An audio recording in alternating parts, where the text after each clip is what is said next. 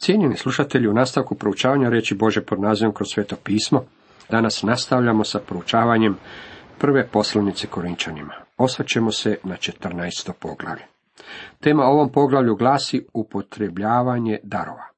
Još uvijek se nalazimo u onom dijelu poslanice koji se bavi duhovnim darovima. U 12. poglavlju vidjeli smo podjelu darova. Darovi su bili dani kako bi se zadržalo jedinstvo crkve u raznolikosti. Svaki član ima svoj dar, a opet svi članovi moraju funkcionirati zajedno kao što i tijelo funkcionira sa svojim različitim dijelovima. Ako ne može činiti ono što čini uho, a uho ne može obavljati funkciju oka, svaki od ta dva organa mora funkcionirati na svoj jedinstveni način. Mi smo pridruženi Kristovom tijelu po svetom duhu. Stavljeni smo u to tijelo kako bismo upotrebljavali svoj dar. Pavao nam na kraju 12. poglavlja da bismo iskreno trebali težiti, kaže, za najboljim darovima. A opet on će nam pokazati izvrsni put. Taj put je put ljubavi. Cijelo 13. poglavlje bavi se temom ljubavi. Pavao zaključuje rečima kako je najveća od svega ljubav i nastavlja da bismo trebali slijediti ljubav. Pavao ide dalje i govori kako bismo trebali ići za ljubavi, međutim trebali bismo težiti za duhovnim stvarima.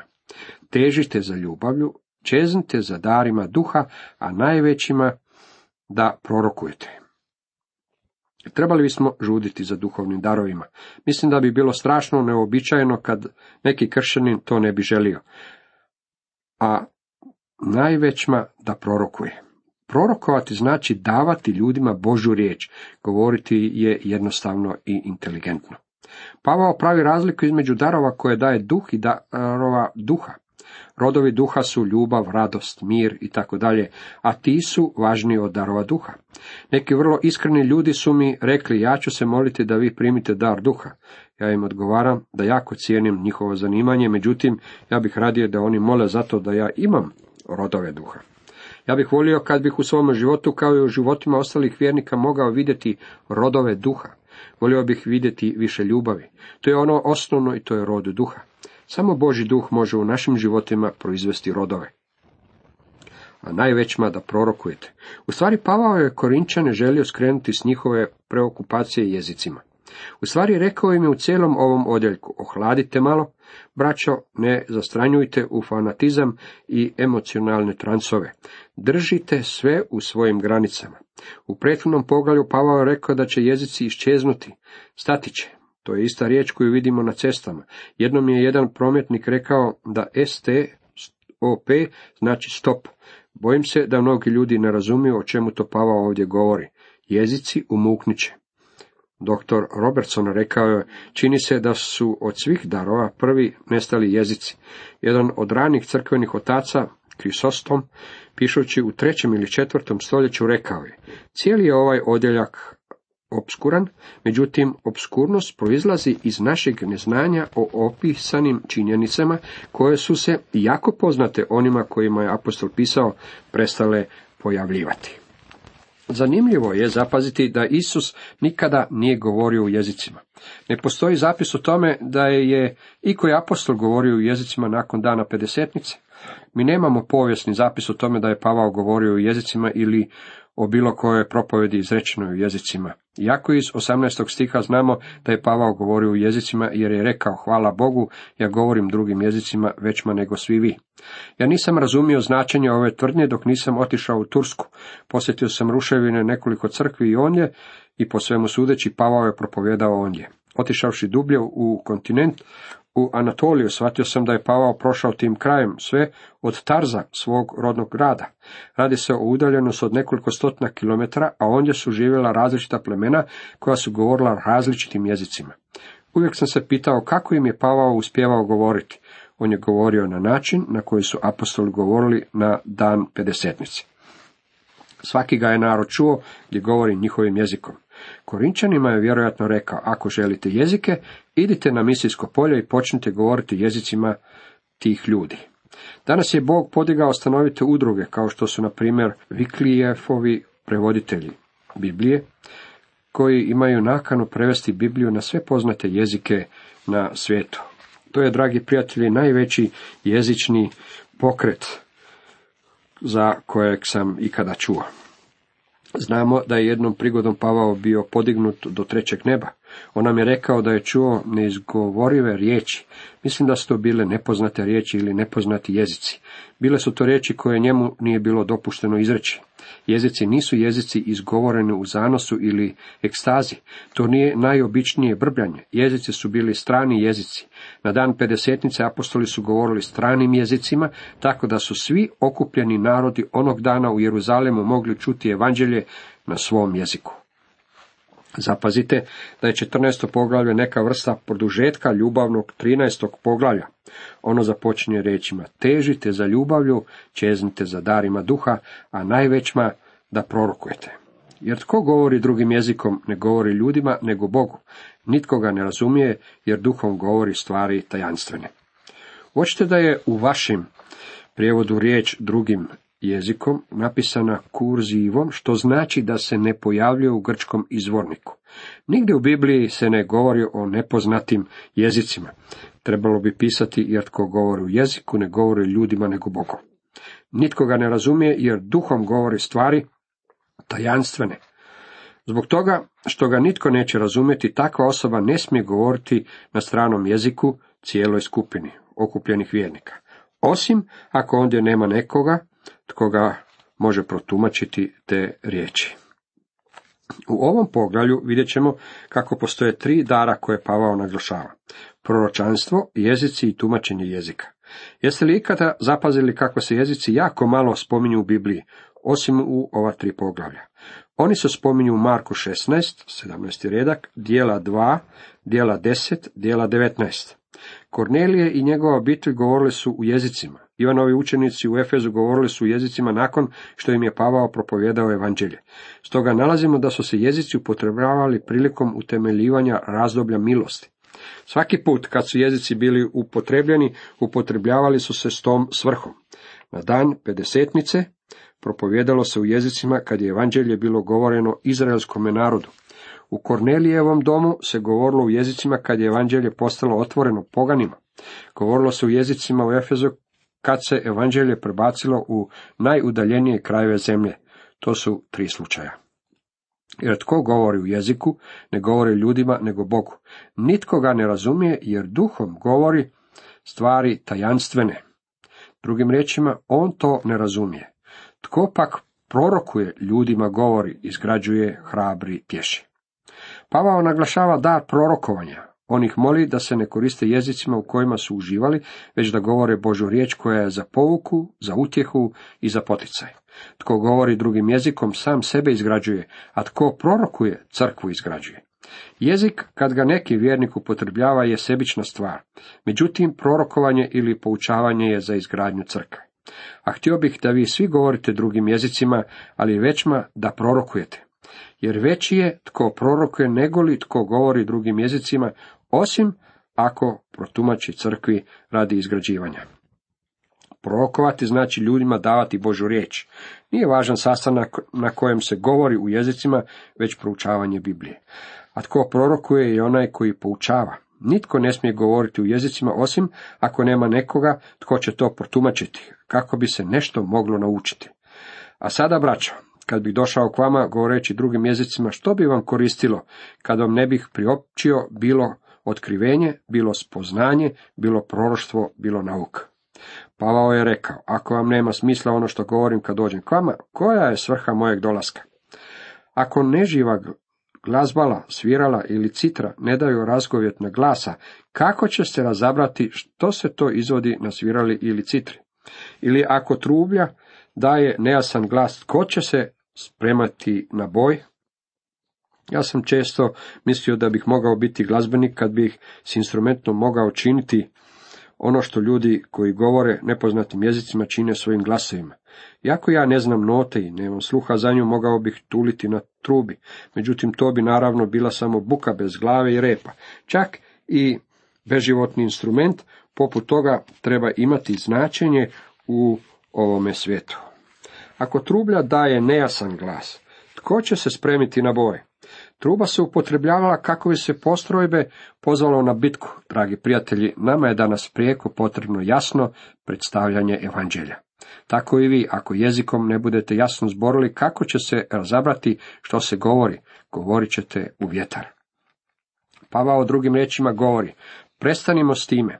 Ako nemate ništa protiv, hajdemo govoriti nešto što ima smisla. Toliko recimo ima na svijetu vrsta glasova i nijedan bez značenja. Ako dakle ne znam značenja glasa, bit ću sugovornik tuđinac, a sugovornik tuđinac meni. Tako i vi, budući da čeznete za darima duha, nastojte njima obilovati radi izgrađivanja crkve. U svijetu postoje mnogi jezici, međutim ne može postojati komunikacija između ljudi koji ne govore istim jezikom. Ako govorite jezike kojeg nitko u crkvi ne može razumjeti, na koji način se time poučava crkva, to je vrlo važno pitanje. Poučava li takav govor crkvu, izgrađuje li vjernike, stoga tko govori drugim jezikom, neka se moli da može protumačiti. Što je god rečeno na nekom jeziku treba protumačiti. U protivnom nitko drugi u tome ne vidi nikakvog smisla. Ako govornik ne može protumačiti što je rekao, tada mora postojati netko drugi tko ima dar tumačenja. Jer ako se drugim jezikom molim, moj se duh moli, ali um je moj neplodan. To je, dragi prijatelji, odgovor onima koji tvrde da govore u jezicima u svojim privatnim molitvama. Ako je moj um neplodan, tada u tome ne nalazite nikakvi duhovni uzrast drugim riječima. Sveti duh na vas ne djeluje. Ako se uzdižete, tada je to samo psihičko uzdizanje. Pavao je rekao da je vaše razumijevanje u tome neplodno. Što dakle, molit ću se duhom, molit ću se i umom. Pjevaću hvalospjeve duhom, ali pjevaću ih i umom. Jer ako Boga blagoslivljaš duhom, kako će neupućen reći amen na tvoju zahvalnicu, ne zna što govoriš. Drugim riječima, recite nešto što je na korist kako bi vaš brat na to mogao reći amen. Ti do duše lijepo zahvaljuješ, ali se drugi ne izgrađuje. Hvala Bogu, ja govorim drugim jezicima, većma nego svi vi, ali draže mi je u crkvi reći pet riječi po svojoj pameti, da i druge poučim, nego li deset tisuća riječi drugim jezikom.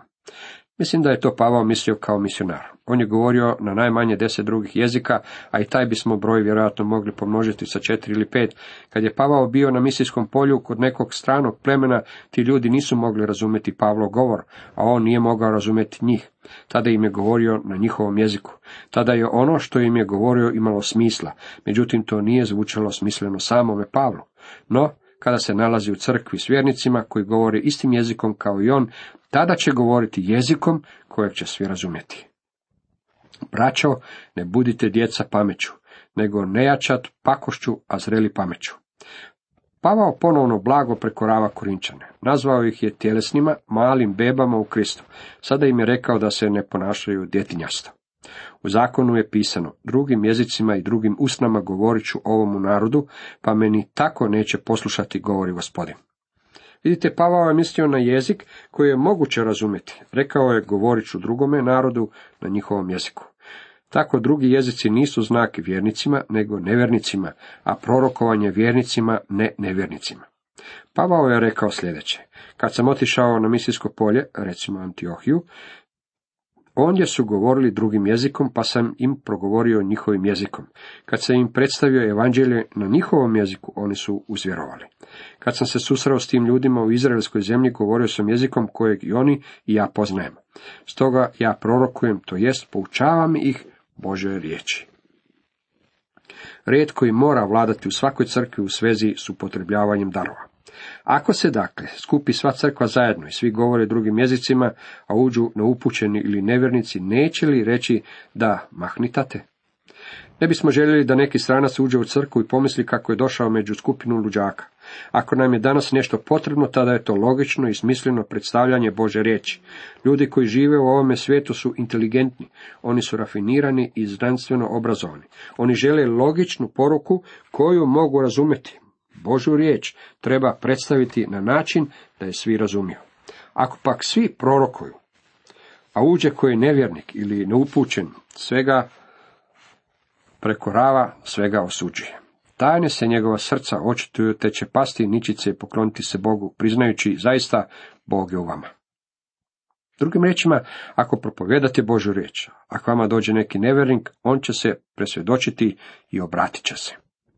To dakle, braća, kad se skupite, te poneki ima hvalospjev, poneki ima nauk, ima otkrivenje, ima jezik, ima tumačenje, sve neka bude radi izgrađivanja. Ako će biti ikakvog govorenja u jezicima, tada mora postojati tumač, a poruka mora biti na izgradnju. Jedan moj bivši student koji je ranije bio rimokatolik otišao je na sastanak na kojem se govori u jezicima i on je izrecitirao dio mise na latinskom. Kad je sjeo ustavio drugi čovjek kako je protumačio njegove riječi. Taj je čovjek govorio ovo i ono, na što je moj prijatelj ustavio rekao je, to nije ono što sam rekao. Ja sam vam samo rekao dio rimokatoličke mise na latinskom.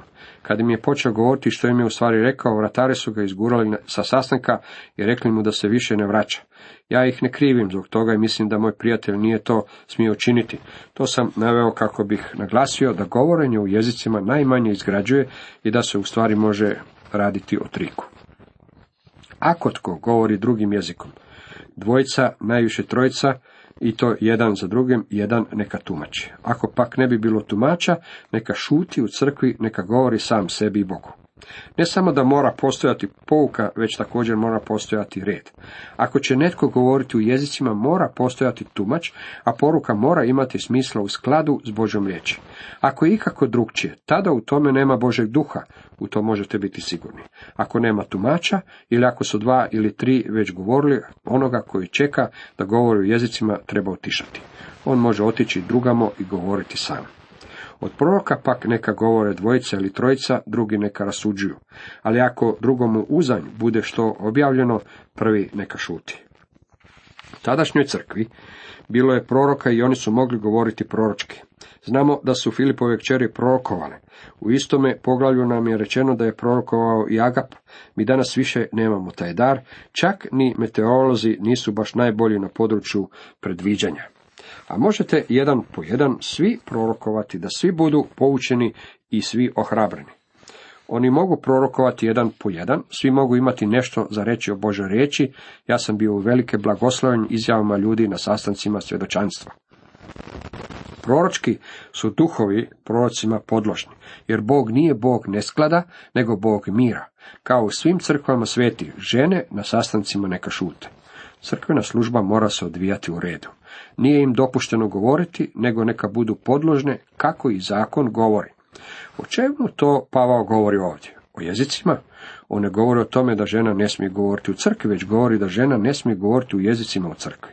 Dragi prijatelji, kad biste izvadili žene iz pokreta govorenja u jezicima, taj bi se pokret ugasio preko noći. Možda ćete mi reći, to nije baš pristojna stvar za reći. Znam da nije pristojno, međutim to je istina. Žele li što saznati, neka kod kuće pitaju svoje muževe i ružno je da žena govori na sastanku. Ili zar je riječ Bože od vas proizašla, zar je samo k vama došla? Naravno, dolazila im je Boža riječ. Smatra li tko da je prorok ili duhom obdaren, neka zna što vam pišem, gospodnja je zapovjed. Ko to ne prizna, ne priznaje se. To je pravi ispit. Ako neki čovjek danas tvrdi da je prorok ili da je duhovan zbog toga što može govoriti u jezicima, neka tada prizna da je ono o čemu Pavao ovdje govori Boža zapovjed. Zato, braćo moja, težite prorokovati i ne priječite da se govori drugim jezicima. A sve neka bude dostojno i uredno. Tu nas se ponovno potiče da žudimo za najboljim darovima. Po svemu sudeći, poučavanje Bože riječi je najbolje od svih darova i ja sam zahvalan Bogu na tome a sve neka bude dostojno i uredno. To je veliko načelo. Kad sam jednom prilikom bio na sastanku na kojem se govori u jezicima, moram priznati da nisam vidio svrhe i cilja cijelog sastanka. Sve je bilo zbrkano, čak niti neorganizirana zbrka, već beznadežna zbrka. Pavao nam govori kako to nije način na koji bi se trebalo odnositi prema Božim stvarima. Time smo došli do kraja ovog odjeljka. Ako se ne slažete sa mnom, nadam se da nećete otpasti sa mnom, već da ćete proučiti pisma. Ako nisam u pravu, molite za mene. Cijenjeni slušatelji, toliko za danas.